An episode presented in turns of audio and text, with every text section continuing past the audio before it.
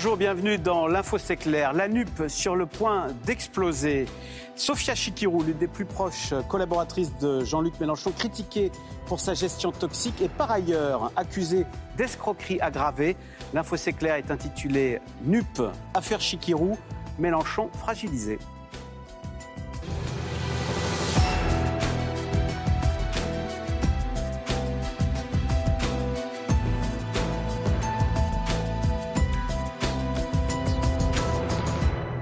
Nos invités, Alix Bouillaguet, vous êtes éditorialiste politique à France Info. Nicolas Prisset, éditorialiste à La Tribune dimanche, dont le premier numéro sort dimanche. dimanche. Voilà, on y sera tous devant notre kiosque. Et puis Gaël Sliman, vous êtes président, cofondateur d'Odoxa. Merci de participer à cette émission en direct. Alors, elle est peu connue du grand public, cette députée La France Insoumise, et pourtant l'une des pièces maîtresses du dispositif Mélenchon. Mais voilà, Sophia Chikirou, c'est son nom, est soupçonnée d'escroquerie aggravée et de management toxique. Elle sera l'objet d'un complément d'enquête demain soir sur France 2. Je vous propose de regarder un extrait. Elle a fait de lui le troisième homme de la présidentielle, mais pourrait-elle un jour causer sa perte? Si elle est euh, coupable de ce dont on l'accuse, Jean-Luc Mélenchon est responsable. Accusé de verrouiller la France insoumise, critiqué en interne, l'experte en communication est aujourd'hui au cœur d'une enquête judiciaire pour escroquerie, soupçonnée d'avoir bénéficié de l'argent de la campagne de Jean-Luc Mélenchon. La République, c'est moi Et alors, tout comme Jean-Luc Mélenchon, Sophia Chikirou parle haut et fort et s'est cognée à l'Assemblée. Je vous propose d'entendre l'une de ses sorties contre la réforme des retraites portée par euh, Elisabeth Borne.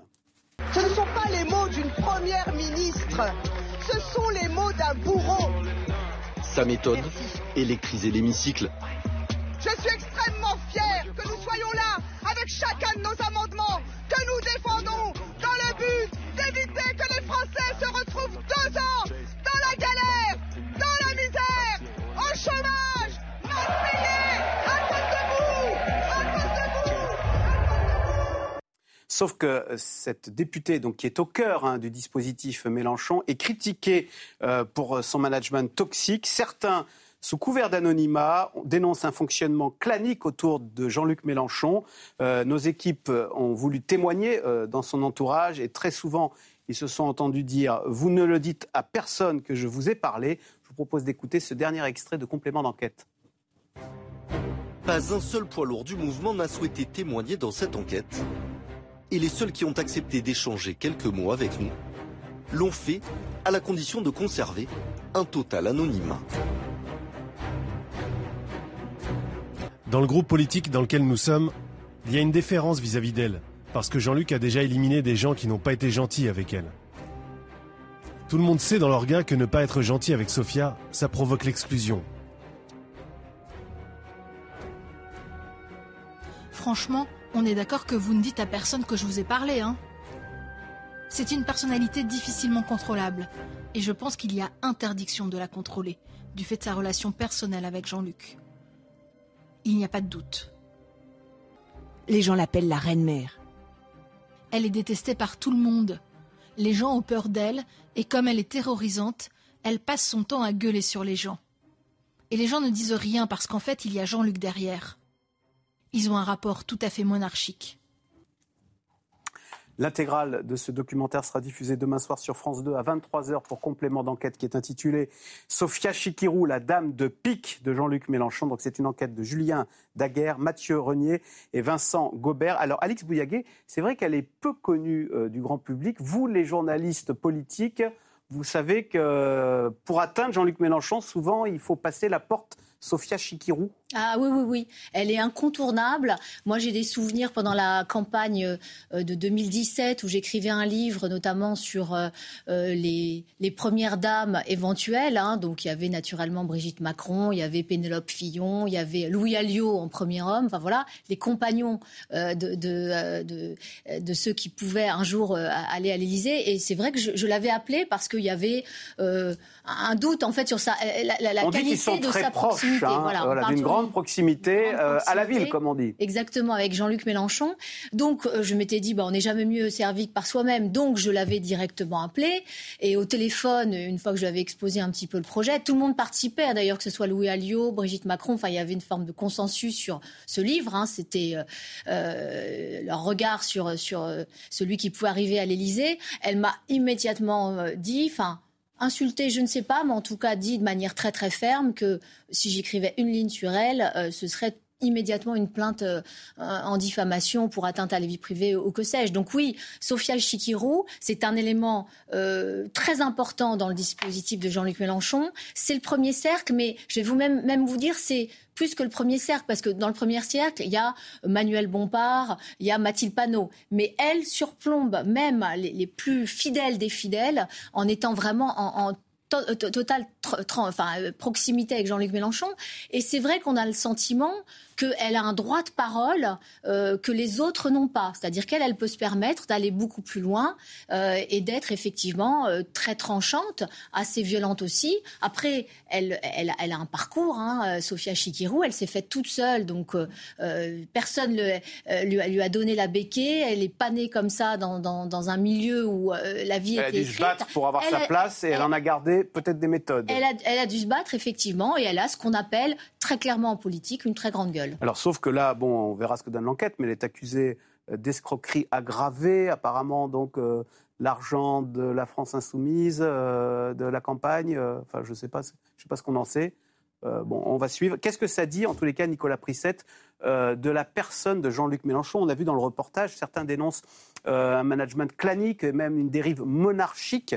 Est-ce que, est-ce que ça témoigne d'une dérive, d'ailleurs, de Jean-Luc Mélenchon? Que d'accepter euh, ce manage- cette proximité avec ses méthodes En tout cas, au sein de la France insoumise et de la NUPES en général, il est particulièrement critiqué pour ça. C'est un des reproches euh, fondamentaux que- que- qui, se voit euh, attribuer parce que il a un management qui repose sur ses proches, ça c'est sûr. On l'a vu, on le verra sans doute dans, dans l'enquête que vous allez diffuser. mais il décide seul avec Sofia. C'est ce qu'on Enfin, mais c'est pas. C'est-à-dire que, comme le disait Alix, il y a euh, sa garde rapprochée et il a un, un fonctionnement où euh, il leur permet euh, en quelque sorte tout. Hein, bon, je mets des guillemets parce que euh, euh, il faut faire attention. euh, Là, il y a une présomption d'innocence quand même pour So- Sophia Chikirou, jusqu'à preuve du contraire. Euh, Il y a certes une convocation, mais on verra ce que ça donne. On, a le même, euh, on a eu la même chose vis-à-vis d'Adrien Quatennens de la part de, de Jean-Luc Mélenchon. C'est-à-dire qu'à partir du moment Ah. où, où- où- où les, les affaires ont commencé à sortir, son comportement qui a été puni par la justice euh, a été connu euh, du, du public, euh, eh Jean-Luc Mélenchon, en quelque sorte, l'a protégé. Ça lui a été reproché de la part d'un parti qui se veut être à la pointe du féminisme. Donc, euh, C'est un affectif, c'est-à-dire qu'il oui, y a les siens et on n'y touche pas. C'est, en, en politique, mais comme dans tous les, les milieux de pouvoir, euh, la confiance c'est quelque chose de, de très important parce que euh, voilà, on est dans des dans des relations extrêmement conflictuelles et, et avec une compétition, une compétition y compris interne très vive à l'intérieur de, de chaque formation politique. Donc quand vous avez des autour de vous des lieutenants euh, qui vous sont euh, totalement dévoués et ben, vous les protégez, c'est ce que semble-t-il fait Jean-Luc Mélenchon. Gaël Sliman, est-ce que cette euh, alors, dérive, je ne sais pas si on peut dire autocratique, mais en tout cas cette personnalité très forte et envahissante et intimidante même dans euh, sa parole et ses méthodes de Jean-Luc Mélenchon, est-ce que ça lui est préjudiciable dans l'opinion? Oui, clairement. Alors, je ne parle pas euh, de, de Sophia Chikirou, hein, je, je réponds Ah, à votre question ouais. sur Jean-Luc Mélenchon. Euh, ça pose un problème. Sophia Chikirou, elle n'est pas Bah non, connue. les, gens- les gens ne la connaissent pas. dans donc l'opinion on ne l'atteste pas dans, dans- dans les enquêtes. On pourra le faire bientôt après votre reportage. Euh, mais ce qui est intéressant avec Jean-Luc Mélenchon, c'est qu'il avait un formidable potentiel. Il avait dans l'opinion une certaine euh, image. Et il a largement dégradé tout cela depuis ces dernières années. Alors, il arrive à rebondir au moment des présidentielles. Mais depuis le fameux La République, c'est moi, on a vu effectivement son image, les, fondamentaux de son image se dégrader parce que euh, on est dans un parti de gauche, et même à la gauche de la gauche, où il le répète souvent, Jean-Luc Mélenchon, la collégialité euh, est capitale, où moins qu'à droite, on assume de décider de façon pyramidale. Vous vous souvenez ce que disait Chirac, il disait un chef, ça doit chefer. Et ça a été répété ensuite comme un mantra par tous les leaders de la droite. La droite, les électeurs de droite, les sympathisants de droite assument qu'il y ait un chef et qu'il donne des directions. À gauche, et particulièrement dans cette gauche-là, on est plutôt dans une logique collégiale où on a D'ailleurs, c'est pour ça qu'il est pour la sixième On République. n'aime pas le patron, quoi. hein. C'est dans l'ADN Bah, euh, de la gauche euh, radicale, Alors, de la gauche. Si on, si on veut être critique, on dira, on dira de, de- de- de la part des sympathisants de gauche, on dira que on n'aime pas le patron. Euh, si on veut être plus ouvert, on dira que c'est un, un- un héritage euh, de la République, euh, de la première République, je veux dire, de la Révolution française. Et c'est cette idée euh, un petit peu euh, la base, quoi. un petit peu de, de la base qui fait remonter. Et il n'est, Jean-Luc Mélenchon, il ne se présente que comme l'émanation de la décision de la base. Mais c'est pas du tout ce qu'on observe. Et avec La République, c'est moi et plein d'autres éléments, euh, dans les enquêtes, ce qu'on voit, c'est qu'il a une image, effectivement, autocratique. Je vous donne un exemple. Sur notre baromètre politique, on teste l'adhésion et le rejet à l'égard des hommes politiques. Puis il y a aussi l'indifférence, hein, ce, qui est, euh, ce que ressentent la plupart des Français à l'égard de la plupart des hommes politiques.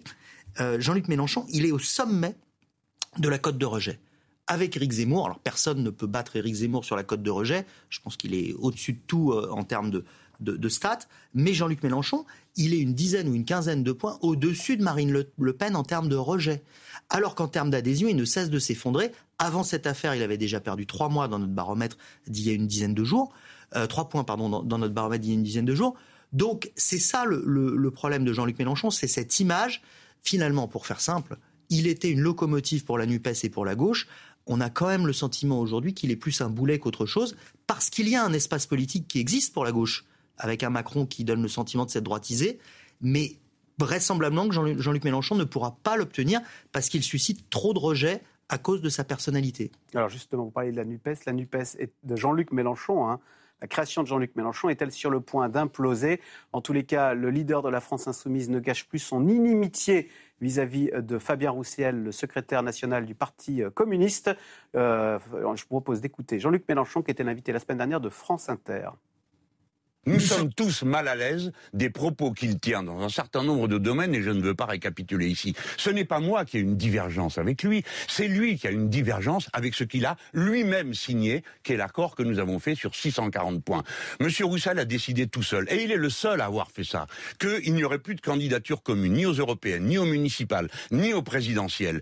Cet homme a donc décidé, de sang-froid, de nous remettre dans une difficulté déjà plus grande que celle dans laquelle on est. On est tous mal à l'aise quand on voit le résultat, ça a donné à la présidentielle Madame Le Pen au deuxième tour. Je n'ai pas de querelle avec Monsieur Roussel. Je n'en ai pas et ça ne m'intéresse pas. Et ces opérations de créer des chicayas toutes les semaines, je n'y réponds pas.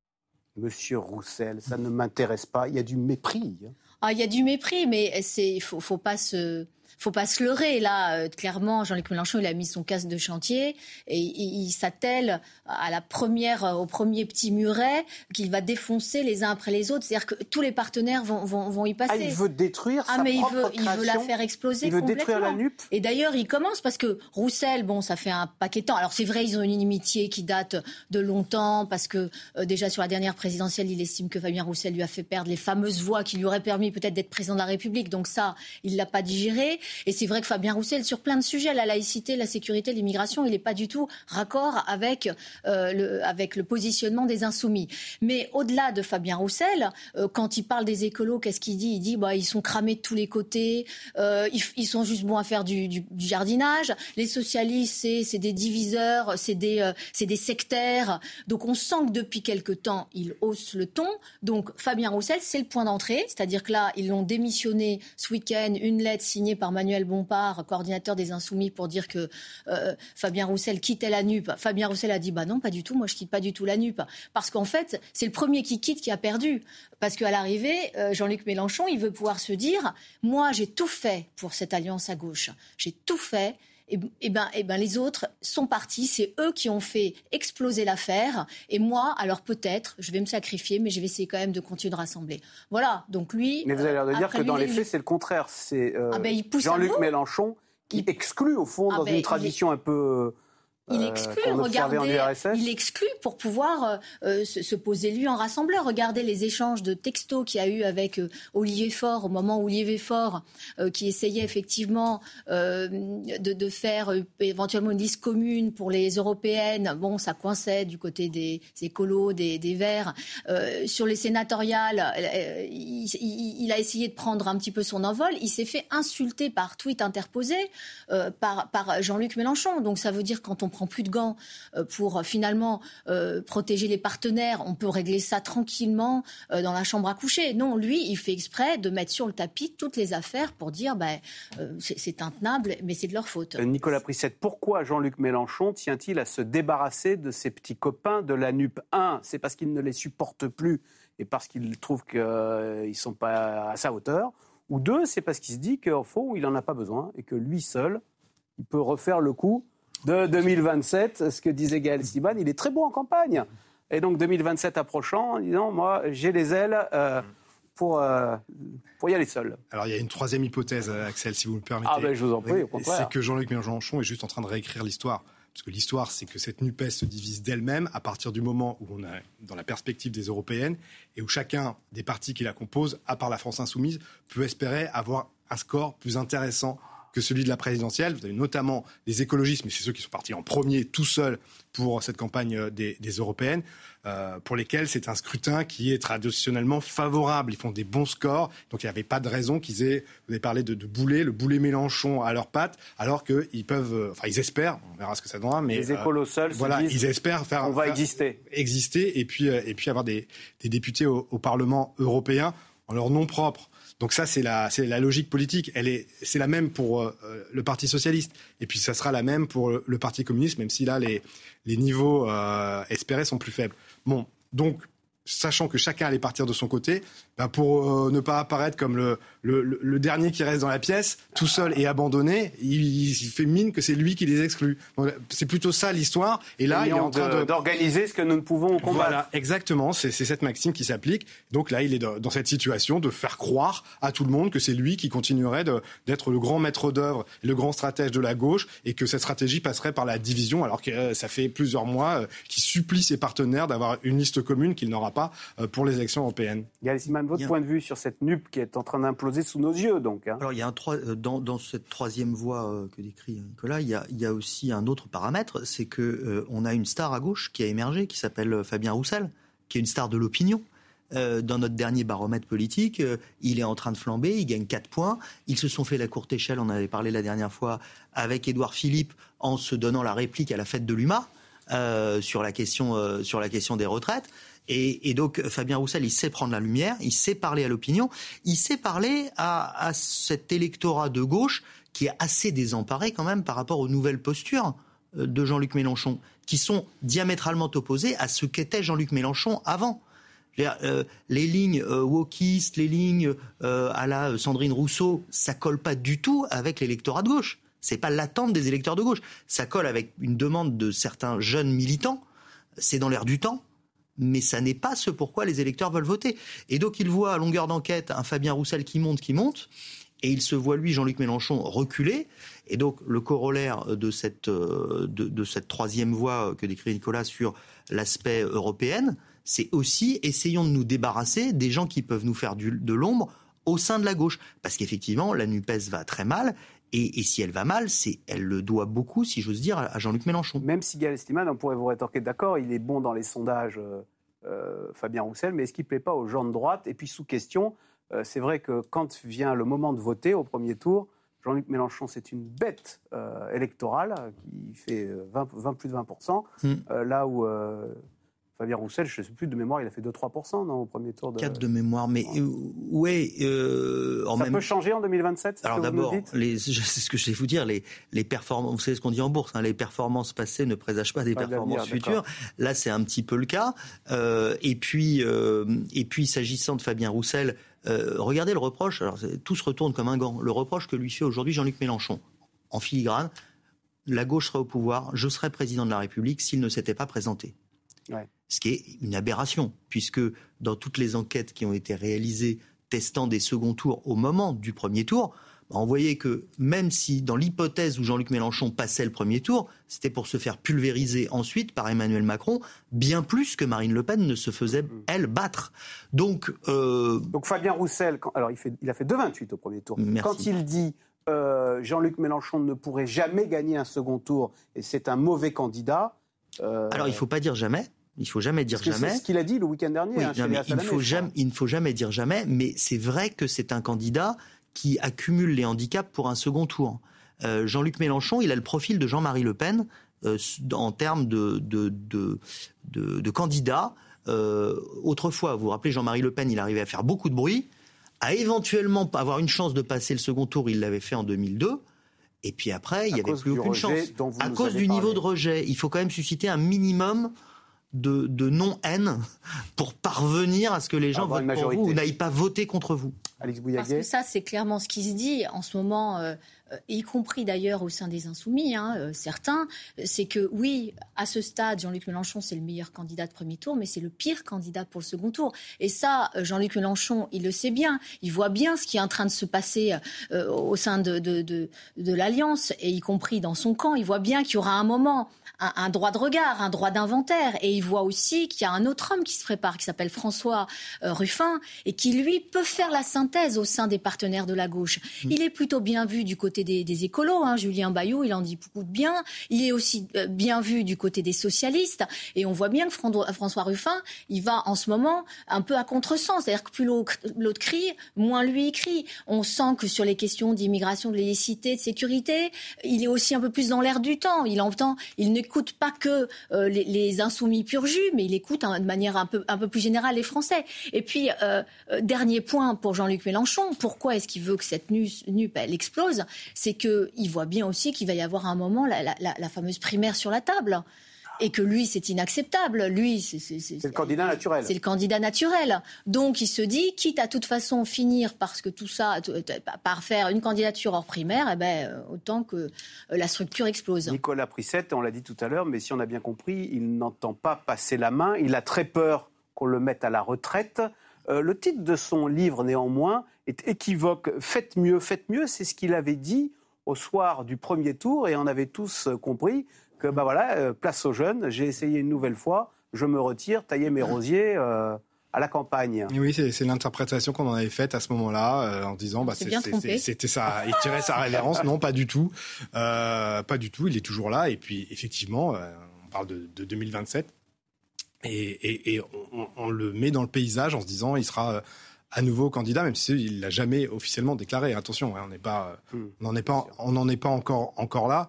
Euh, il considère qu'il reste euh, le meilleur à gauche. Alors c'est vrai que dans pour l'électorat de gauche, euh, il a représenté une forme de d'espoir et en tout cas, il pouvait incarner voilà, le, dernier résistant d'une famille politique. Il y a beaucoup de votes Mélenchon au, premier tour, qui a été un vote venant d'une partie du centre-gauche ou de l'ancien électorat de François Hollande, en se disant je suis de gauche, je ne peux pas faire autrement que voter pour celui qui est le plus fort à gauche. Ce n'était pas forcément un vote d'adhésion, c'était plutôt un vote symbolique, euh, notamment de la part d'un électorat de centre-ville, euh, plutôt bourgeois, et qui n'est pas du tout dans euh, les catégories populaires que, qui est supposé représenter la gauche. Ah Donc ce, ce socle-là, ce socle électoral-là, il est relativement friable et sans doute Gaël Slimane me confirmera-t-il ça, cette idée, c'est que c'est ce socle électoral de centre-gauche bourgeois euh, urbain qui euh, aujourd'hui regarde Jean-Luc Mélenchon en se disant on a peut-être fait une erreur euh, en votant pour lui parce que son comportement et sa stratégie sont pas compatibles avec ce que nous on espère voir de la part de la gauche. il a difficulté à rassembler en vue d'un second tour, hein, ce que vous expliquez tout à l'heure. Oui, on aura, et on le refera pas. voilà. Même si vous disiez il séduit un électorat bobo de centre-ville urbain, parce qu'il y a toujours une D'ailleurs, dans les interviews qu'il donne au sujet de son livre, on a toujours un plaisir, euh, il y a toujours une puissance intellectuelle, on réfléchit. C'est euh, intéressant d'écouter l'interview de, ah ben, Jean-Luc Mélenchon. Il est, intelligent, il est très fort. Euh, il, est cultivé. il a une culture générale. On, fait, on fait régulièrement des événements politiques au moment des campagnes. On invite des hommes politiques à intervenir devant des journalistes à Odoxa. Et on, a, on en a eu plusieurs. Et un de ceux qui impressionne le plus dans un petit cercle comme ça sur c'est plutôt Jean-Luc Mélenchon. Et même quand on invite des, euh, des chefs d'entreprise à, rencontrer, ils ne votent pas vraiment pour lui. Hein. ben, ils sont quand même assez bluffés. C'est vrai qu'il a un art oratoire. Ça, c'est le côté intellectuel. Le côté Yang, c'est euh, l'image qu'on voyait tout à l'heure sur La République, c'est moi. Et ça, ça a créé une, euh, une cassure, je pense. Ces interviews sont toujours euh, en plus amusantes à regarder parce qu'il se passe quelque chose. Il se paye régulièrement les journalistes. C'est toujours un peu une crainte hein, quand on est Ah oui, intervieweur toujours de recevoir Jean-Luc Mélenchon. on se dit, euh, je vais me prendre une balle. On voit qu'il est aussi malin, il sait à qui il parle. Quand il fait une grande interview à 20h sur le plateau euh, euh, de TF1, puisque c'est la dernière en date, euh, bon, euh, il essaye de dissimuler cette agressivité qu'il a de manière quasi naturelle. Par- euh, parfois sur d'autres plateaux, il est beaucoup moins comme ça. Il est aussi victime de ses humeurs, parce qu'il a des humeurs. C'est-à-dire que ça peut être un homme charmant euh, qui va dire qu'une émission, moi j'ai des souvenirs de... J'étais rédactrice en chef de l'émission Politique longtemps qui était présentée par Léa Salamé, et j'ai des souvenirs d'émissions où il sortait, euh, où il y avait un petit pot, tout le monde buvait un coup, ça se passait bien, il était content, et le lendemain sur son fameux blog, on se faisait insulter en disant qu'il avait été dans un traquenard, que qu'on était des dingues. Bon, donc il a aussi ses humeurs. Dans son livre d'ailleurs, c'est intéressant parce qu'il se détruit et il se décrit lui-même comme un tribun du peuple. Mais euh, donc un peu à à la manière des Romains sous l'Antiquité. Mais un tribun du peuple, c'est quelque part un élu du peuple. Et donc c'est un élu du peuple qui peut regarder ses partenaires avec beaucoup de condescendance, qui peut les regarder de loin, de haut, puisque finalement, euh, la seule parole importante qui, qui, qui, vaille, c'est la sienne, celle de ce fameux euh, représentant du peuple. Et euh, Nicolas Prissette, alors on parlait euh, des différentes composantes de la NUP qui souhaitent reprendre leur indépendance. C'est vrai que le Parti socialiste a totalement disparu, on a l'impression, du paysage politique. Confidence, moi je parlais avec un de mes enfants du Parti socialiste. Pour lui, c'était un parti, vous savez, euh, Oui, voilà, du. 20e siècle, comme si je vais parler du RPF ou, euh, Du Parti ou de- radical ou du du Parti 19e radical, voilà. Euh, c'est un, pa- un parti, on a l'impression, qui, euh, ce grand parti de la 5e, euh, Jean-Luc Mélenchon a réussi, a réussi à le faire disparaître du paysage politique. Oui, parce que la, la force de Jean-Luc Mélenchon euh, vient de décrire euh, le, tout le, le- le ferment du populisme qui- qu'il incarne, un populisme de gauche, mais sa, sa- sa force, c'est quand même d'avoir euh, ce, ce- ce- ce faculté à, s'exprimer euh, à, voix haute, cette faculté tribunicienne euh, qui lui permet, qui lui permet en, gros de faire taire la concurrence autour de lui. Donc, les autres partis de la NUPES ont été vassalisés pendant la première année de cette législature. Euh, on n'a pas entendu les socialistes, on n'a pas entendu non plus les écologistes, qui d'ailleurs ne parlent plus d'écologie, mais qui ont des, discours qui sont très très proches de ceux des, insoumis et de l'extrême gauche. Euh, et on n'entend que, les communistes, dont on a parlé il y a quelques instants. Donc il a eu quand même ce, talent politique d'éteindre la concurrence autour de lui à gauche pendant un an euh, et d'apparaître comme étant le leader sans être élu, puisqu'il ne s'est pas présenté aux élections législatives. Donc il, a conservé ce, caractère-là. Aujourd'hui, c'est en train de s'effondrer. Donc la sonde coup d'esbrouf de faire croire que c'est lui qui divise la NUPES, alors que chacun part de, son côté. Euh, Qu'est-ce qu'il en restera dans, quelques mois? Euh, pas faire, pas faire de politique fiction, mais ça va quand même être dur d'aller à la présidentielle euh, en, en, en étant dans une disposition d'esprit aussi belliqueuse et ravageuse vis-à-vis de son- de- des autres partis de la gauche. Gaël Sliman, on s'explique mal, alors d'un point de vue purement électoraliste et d'analyse politique, euh, le positionnement anti-police adopté par Jean-Luc Mélenchon, la France Insoumise, qui a participé euh, à la manifestation, c'était le jour de la, la- la- la messe du pape, euh, qui a participé, là, il y avait Mathilde Panot, qui participait au- aux journées de manifestation contre les violences policières. Alors, il y a plein de choses qu'on s'explique mal euh, si, on, si on veut être rationnel. Quand on regarde dans les enquêtes les, les, sentiments et les positions des Français et qu'on les coupe en, en tranches en regardant ce que nous disent les gens qui ont voté à gauche par le passé, qui se définissent comme des sympathisants de gauche, ils, ne peuvent être corrifiés par tout un tas de prises de position euh, de certains membres de la gauche, de Jean-Luc Mélenchon, j'évoquais Sandrine Rousseau euh, tout à l'heure, c'est la même chose. C'est-à-dire qu'il y a une dichotomie qui se fait, il y a un clivage, une césure entre ce que les électeurs qui seraient prêts à voter normalement pour ces gens euh, souhaitent, veulent entendre, ce qu'est leur ligne politique à eux, et le discours tenu par ces partis. Parce qu'il y a une couche intermédiaire qui existe dans, les, par- dans tous les partis politiques, euh, qui sont la base militante. Et la base militante, on l'a dit de la droite euh, il y a quelque temps à propos de LR, euh, qui a une base militante beaucoup plus dure que ce que ne souhaite l'électorat LR. Et donc ça crée des... des... Et il y a la même chose à Et gauche. Il y a la même chose à gauche. Et donc, euh, la ligne politique qu'embrassait Jean-Luc Mélenchon avant, lors de ses deux premières présidentielles, c'était une ligne politique, on va dire, pour faire simple, classiquement de gauche.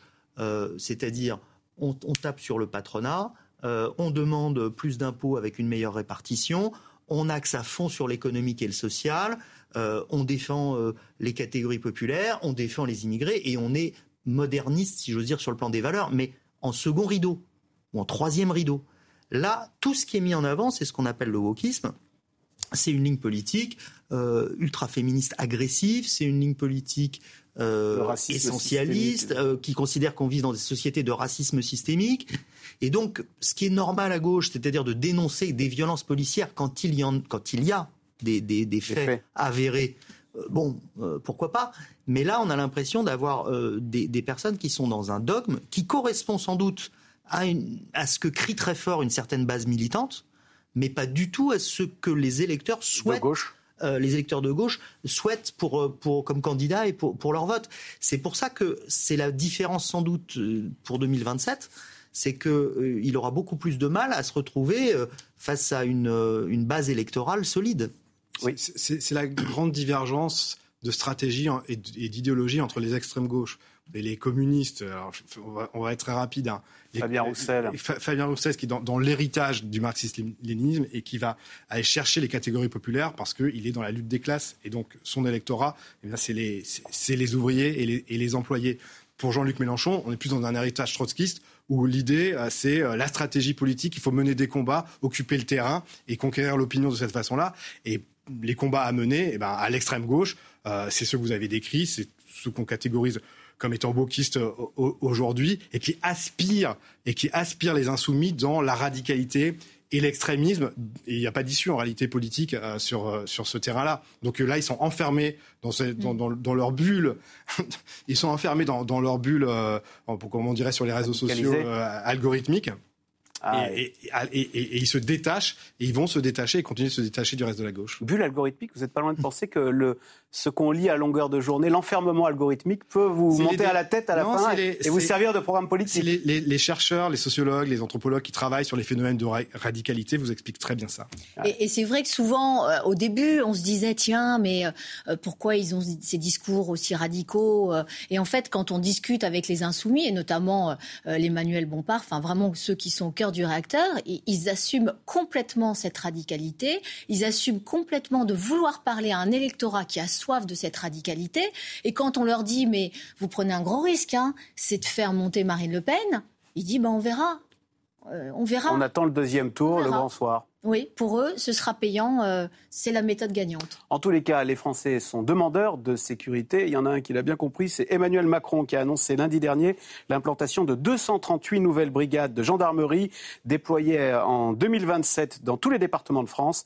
L'occasion pour le président de se dire du côté de la ruralité sur la sécurité, la santé, la transition écologique. On écoute le chef de l'État. C'était lundi dernier.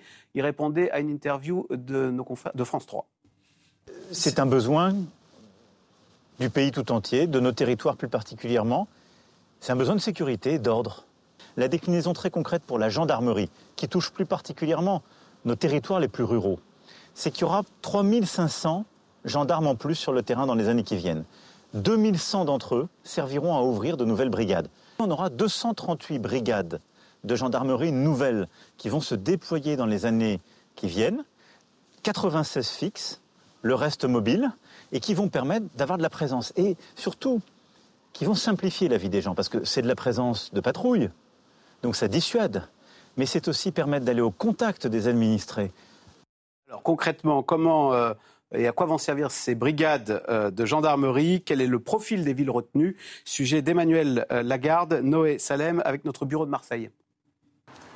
Dans quelques mois, Bubry, 2300 habitants, aura sa brigade de gendarmerie. Beaucoup ici l'attendaient avec impatience, car si la population baisse, certains délits sont en hausse. Cet agriculteur en a fait les frais, en pleine journée. On s'est aperçu que le premier bouchon était anormalement mis sur le capot comme cela. Je me suis mis sur le marchepied, puis j'ai tout de suite mis mon contact où je vois mes niveaux de carburant. Le réservoir a été siphonné. Pour porter plainte, il a dû faire 30 minutes de trajet jusqu'à la gendarmerie la plus proche. À titre dissuasif, si euh, on sait qu'on a une proximité de gendarmes, euh, je suppose que peut-être que les gens qui viennent euh, siphonner du carburant auront peut-être moins de facilité à ce niveau-là. À l'autre bout de la France, la petite ville de Caron aura, elle, une brigade mobile. Six gendarmes sillonneront une dizaine de communes, brisant ainsi un certain isolement. Il est vrai que dès qu'on a un problème plus ou moins important, il faut aller à Mormoiron, ils sont débordés. D'ailleurs, on ne les voit pas beaucoup sur la route parce qu'ils ne peuvent pas être partout.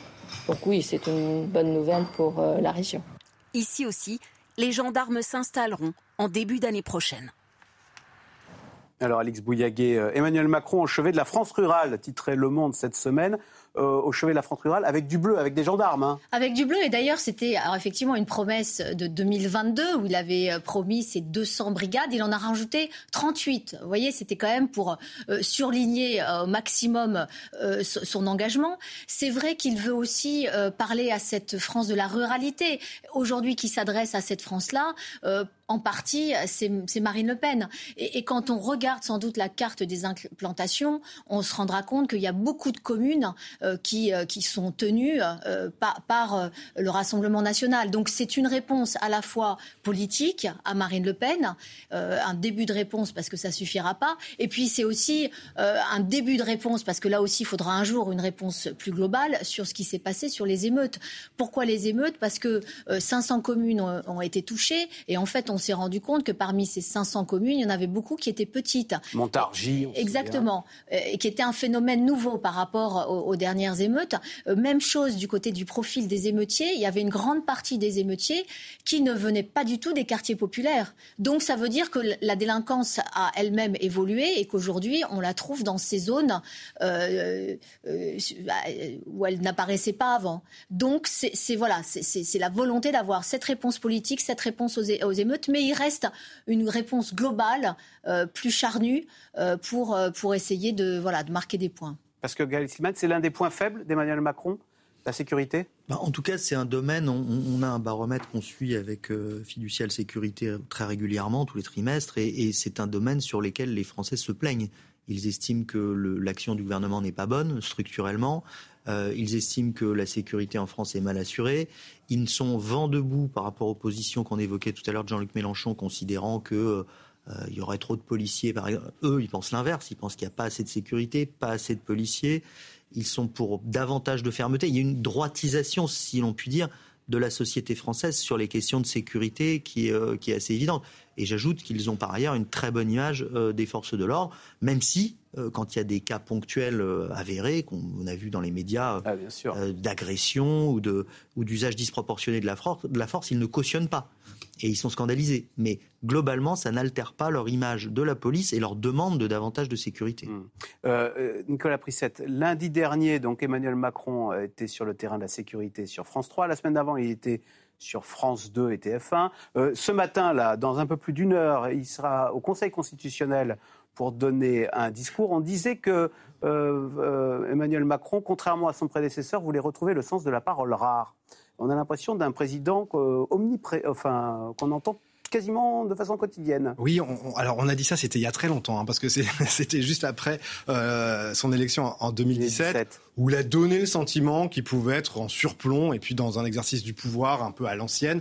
Bon, malheureusement, le, fonctionnement institutionnel du pays l'en empêche totalement euh, et le chef de l'État élu au suffrage universel est le seul à avoir la légitimité, euh, cette légitimité aussi large et avec le, la, concomitance, pas un cours de, constitution, mais avec la concomitance du quinquennat euh, pour euh, le, qui, fait, qui ah fait correspondre Assemblée nationale et, Élysée, eh bien c'est lui qui finalement est le chef, de, le chef de la majorité. Alors bon, ça, euh, je ferme la parenthèse.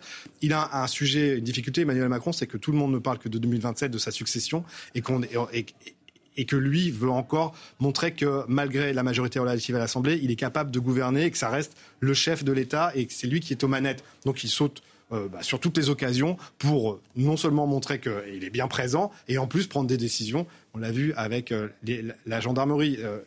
en ce qui concerne l'anniversaire de, la Constitution, là, il sera plus en majesté parce qu'on attend le président de la République sur, sur ce thème-là, puis peut-être aussi savoir s'il serait capable ou pas d'engager une procédure référendaire, puisque il l'a plusieurs fois annoncé, plusieurs fois évoqué sur des sujets très différents les uns des autres. Notamment l'immigration. Notamment l'immigration, mais il, avait en avait aussi parlé euh, pour l'écologie. Euh, on en parle pour euh, l'IVG. Donc, est-ce que cette, ce, projet de, de, référendum va être enfin mis sur la table et, engagé? Sachant qu'il extrêmement difficile à faire passer, euh, bah, peut-être qu'on en saura un peu plus aujourd'hui. La sécurité, oui. Alors, euh, on parle de changer la Constitution pour qu'on puisse organiser des référendums sur l'immigration. Euh, Alix Bouillaguet, euh, d'ailleurs, sur cette loi immigration, euh, sur les questions de sécurité avec les gendarmes, est-ce qu'on peut pas, est-ce que c'est un, pas au chevet de la, au chevet de la France rurale, mais au, chevet, de la droite, on pourrait ah dire. Oui, là, Emmanuel Macron au chevet de la droite. Clairement, il soigne sa droite. Ce qui est bizarre d'ailleurs sur l'affaire la, de, la, sécurité, c'est que paradoxalement, il a beaucoup plus fait que ses prédécesseurs sur la sécurité. Il a plus investi, il a plus financé, il a plus mis de moyens matériels, mais c'est vrai que les électorat, et y compris son propre électorat, lui ont fait pas le crédit. Donc ça, c'est un petit peu dommage. Après, oui, on sent qu'il est obligé, enfin obligé. Euh, euh, je pense qu'il est beaucoup plus à droite aujourd'hui qu'il ne voulait l'être sans doute, notamment au moment de son, premier euh, mandat. Euh, le curseur est passé à droite, sauf que la loi immigration, je ne vois pas honnêtement, alors Gérald Darmanin semble extrêmement optimiste, mais je ne vois pas où peuvent être les points positifs, les avancées, parce que dans ce texte qui va commencer par être étudié par le Sénat et ensuite revenir par l'Assemblée nationale, il y a un point clivant qui est la régularisation de tous les étrangers qui euh, travaillent sur les métiers en tension. Euh, mais ça, euh, la droite a été très claire et depuis le départ, elle, dit bah, si dans ce texte-là que, Macron veut équilibrer, eh bien, il y a toujours cette mesure-là, nous voterons une motion de censure. pour l'instant, personne au gouvernement n'a remis en cause cette mesure-là. il se dit que certains, en tout cas députés de la, de la majorité, commencent à se dire que finalement la méthode Sarkozy, qui serait de faire un premier texte un peu ferme sur l'immigration pour pouvoir ratisser les voies de la droite et le passer, puis un peu plus tard un deuxième texte dit intégration pour ratisser les voies de la gauche, pourrait être une solution. Mais euh, là, c'est une course de vitesse et là, ils sont un petit peu en train de louper leur match. Hein. Alors, sauf que le gouvernement, on le sait, a un atout, une botte secrète pour faire passer les textes sans majorité à l'Assemblée nationale, c'est le fameux 49-3. 49-3 qu'a déjà dégainé euh, la Première ministre euh, pour cette nouvelle saison 2023-2024. C'est un sujet d'Alexis Vallée. Trois jours après la rentrée parlementaire, une impression de déjà-vu. Sur le fondement de l'article 49, alinéa 3 de la Constitution, j'engage la responsabilité de mon gouvernement sur l'ensemble. Consternation des oppositions. La NUPES annonce dans la foulée qu'elle dépose une motion de censure.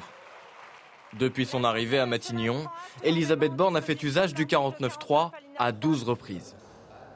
Écoutez, ça donne le ton pour euh, toute l'année, donc c'est le début d'un toboggan. La Première ministre ouvre donc la saison euh, des 49-3 autoritaires. Nous, la NUPES, de notre côté, ouvrons notre saison de la censure euh, populaire. Pour le rapporteur du texte, ces réactions sont irresponsables, alors que le projet de loi prévoit notamment de baisser la dette publique. Même quand l'intérêt général de notre pays est en jeu, eh bien les oppositions ne sont pas capables d'être raisonnables. Depuis la nomination de la Première ministre, aucune motion de censure entraînant la chute du gouvernement n'a été adoptée. Gaël Sliman, la Première ministre, est là, est toujours là, avec toujours les mêmes méthodes, et on ne s'interroge plus sur son avenir. Je vous pose la question parce que je me souviens au printemps dernier, on disait pour tourner la page des retraites qui avait ô combien irrité euh, le peuple français, euh, il fallait du sang neuf et il fallait un nouveau euh, locataire à Matignon. Finalement, voilà, l'affaire est digérée et on est reparti pour un tour avec euh, Elisabeth Borne, euh, qui fait son taf à Matignon. L'affaire n'est pas du tout digérée. Hein. On, vient de sortir hier notre gros baromètre annuel sur le rapport des Français à la retraite euh, qu'on réalise avec, avec Groupama. On fait ça tous les ans et on a commencé bien avant la réforme des retraites. Et donc on a mesuré le avant-après. Eh bien figurez-vous que le regard que portent les Français sur la réforme des retraites, il n'a pas changé. On a toujours 63% de Français qui se disent opposés à cette réforme et on monte à presque 70 si on regarde ce que nous disent les non-retraités. Parce que les retraités, eux, comme à chacune des réformes depuis 20 ans, ils disent mais c'est formidable cette réforme pour les autres, parce que eux, ils n'auront pas à la subir. Mais sinon, si on prend toute la population française qui n'est pas à la retraite, on est à 69% d'opposition à cette réforme. Et euh, on a, euh, quand on regarde dans le détail ce que nous disent les Français sur le sujet, là c'est le marqueur, à mon avis, euh, le sparadrap du capitaine Haddock pour longtemps cette réforme, parce que les Français considèrent que tous les ingrédients y sont. Ils estiment que euh, cette réforme, elle ne leur a pas permis de mieux comprendre le système. Ils estiment qu'elle ne va pas pérenniser le système des retraites. Et la retraite, c'est un domaine qui est sacré pour les Français. Donc pour toutes ces raisons, on a une opinion. Ils estiment même que ça va pas pérenniser. Ces efforts, en plus, ne sont même pas efficaces. Non, c'est euh, à dire que c'est pérenniser pas le système de retraite. C'est pas efficace. C'est douloureux et pas efficace. C'est douloureux, pas efficace, et je comprends moins. À 70%, les gens nous disent je comprends moins le système de retraite, j'ai moins confiance dans le système de retraite et dans son avenir. Et en plus, c'est une réforme profondément, pense-t-il, et c'est difficile de les démentir en, réalité, profondément inégalitaire pour les femmes. Puisque finalement, euh, je rappelle que les seuls qui réellement, structurellement, y perdront toutes avec cette réforme sont les femmes qui ont eu des enfants. Parce que les femmes qui ont eu des enfants, eh ben souvent, elles pouvaient bénéficier de trimestres et donc partir deux ans avant. Et elles se disaient, tiens, je vais partir à 62 ans. Elle leur dit, non, non, en fait, ce sera 64. Et ça, ça, a été un impensé. Ça n'a pas été bien pensé préalablement. Je ne pense pas qu'il l'ait fait exprès, si j'ose dire. Mais euh, ce résultat, il est là. Et donc, pour toutes ces raisons, on a... Euh, alors, c'est moins Elisabeth Borne, finalement, que les gens en veulent, même si on voit que sa popularité, elle est elle est toujours stagnante, hein, elle, est, à un niveau bien faible. Mais euh, c'est plutôt Emmanuel Macron qui restera scotché avec cette image de celui qui a voulu faire passer une réforme dont les Français ne voulaient pas, ils le savent, dont l'Assemblée ne voulait pas puisqu'on a utilisé le 49-3, et euh, dont la rue n'a pas voulu. Et ça, euh, bah, on peut dire que ça restera. Nicolas Prisset, d'où cette sortie de François Bayrou la semaine dernière qui a dit, au fond, cette politique à l'ancienne, euh, droit dans ses bottes, je tiens bon face à l'opinion publique, c'est pas comme ça qu'on euh, avance au XXIe siècle. Hein. Il dit, je crois que gouverner, ce n'est pas gouverner au nom du peuple pour un temps défini, mais gouverner avec le peuple. Les pouvoirs, en général, croient que c'est comme autrefois, qu'il suffit de tenir bon. Euh, il nous a fait du Alain Juppé, en quelque sorte, Emmanuel Macron? Il faut, bien distinguer deux choses il y a d'une part la situation euh, politique et, parlementaire du pays qui justifie que le 49.3 euh, soit appliqué euh, au moment où, les textes ne, passent pas, les textes importants notamment, je pense, c'est un outil au, budget qui existe, autant et à la sécurité et au financement de la sécurité sociale. Pourquoi? Parce qu'à l'Assemblée nationale, vous avez des groupes politiques qui sont incapables de s'entendre, qui sont incapables de négocier et de trouver des compromis entre eux. C'est pour ça qu'il y a le 49.3. C'est parce que le parlementarisme, eh ben, en tout cas à la française telle qu'on le vit aujourd'hui, ça reste euh, extrêmement clivé avec euh, une incapacité, une incapacité, euh, une immaturité dans la recherche de, compromis et de consensus. Donc le gouvernement est obligé d'utiliser cet outil de la Constitution qui a été prévu pour ça.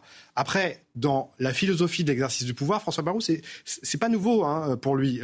L'idée qu'il y a un fonctionnement qui soit un peu plus participatif, qui est la proportionnelle aux élections, c'est quelque chose qui porte depuis très longtemps. Emmanuel Macron l'a de temps en temps écouté, euh, compris, euh, et des tentatives d'application, et je pense notamment au grand débat qui était la, tentative la plus aboutie, avec euh, plus d'un million de personnes qui, y ont participé.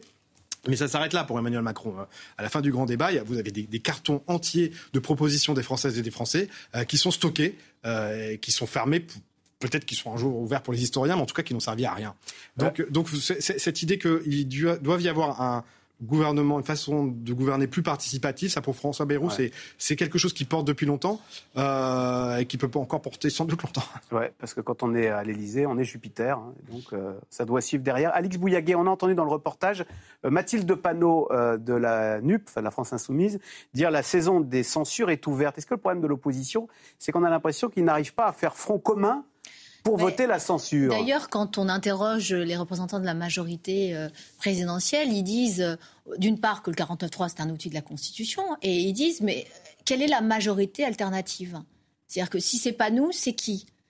Bah oui, sur le papier, c'est vrai qu'on voit mal Marine Le Pen s'entendre avec Mathilde Panot, euh, Olivier Faure et, les écolos. C'est-à-dire qu'il n'y a, pas, et, la droite également, donc il n'y a, pas, de, y a pas de, majorité alternative. Ce qui est délicat et ce qui est dommage pour Emmanuel Macron, c'est qu'on ne sait pas où il habite en fait. Il est Jupiter. Bon, bah s'il est Jupiter, l'immigration, la réforme des retraites, c'est bouclé en un mois. Il y a du 49-3 parce qu'il a le droit et parce que lui, il a des convictions et qu'il va jusqu'au bout. Donc il, il, fait toujours un pas de deux. Donc là, c'est c'est une espèce de Jupiter qui joue le pourrissement. Euh, donc en fait, tout se retourne contre lui. C'est-à-dire que il est obligé de magouiller avec la droite, de faire euh, des, des, des euh, euh, essayer de tendre la main et puis la droite faire passer des textes. Faire passer des textes et en fait c'est des textes à l'arrivée qui sont dénaturés, qui sont ni ni, ni de l'opposition ni de lui, comme s'il n'arrivait pas à choisir. Eh bien voilà, merci de nous avoir décrypté cette émission. Une petite pensée pour Jean-Pierre Elkabach qui était patron de France 2 à France Télévisions voilà, et qui nous a quittés hier soir. Euh, vous restez sur France Info, euh, donc un, maître en, termes d'interview, on disait. Hein. Oui, ah, oui, plus que ça. Au moins, il, se passait quelque chose. Surtout sur la C'est vrai que les, les, interviews euh, El Kabash, Jean-Luc Mélenchon, ça devait être spectaculaire. Bon, on se retrouve demain pour un nouvel Info C'est clair. Bonne journée sur France Info. À demain.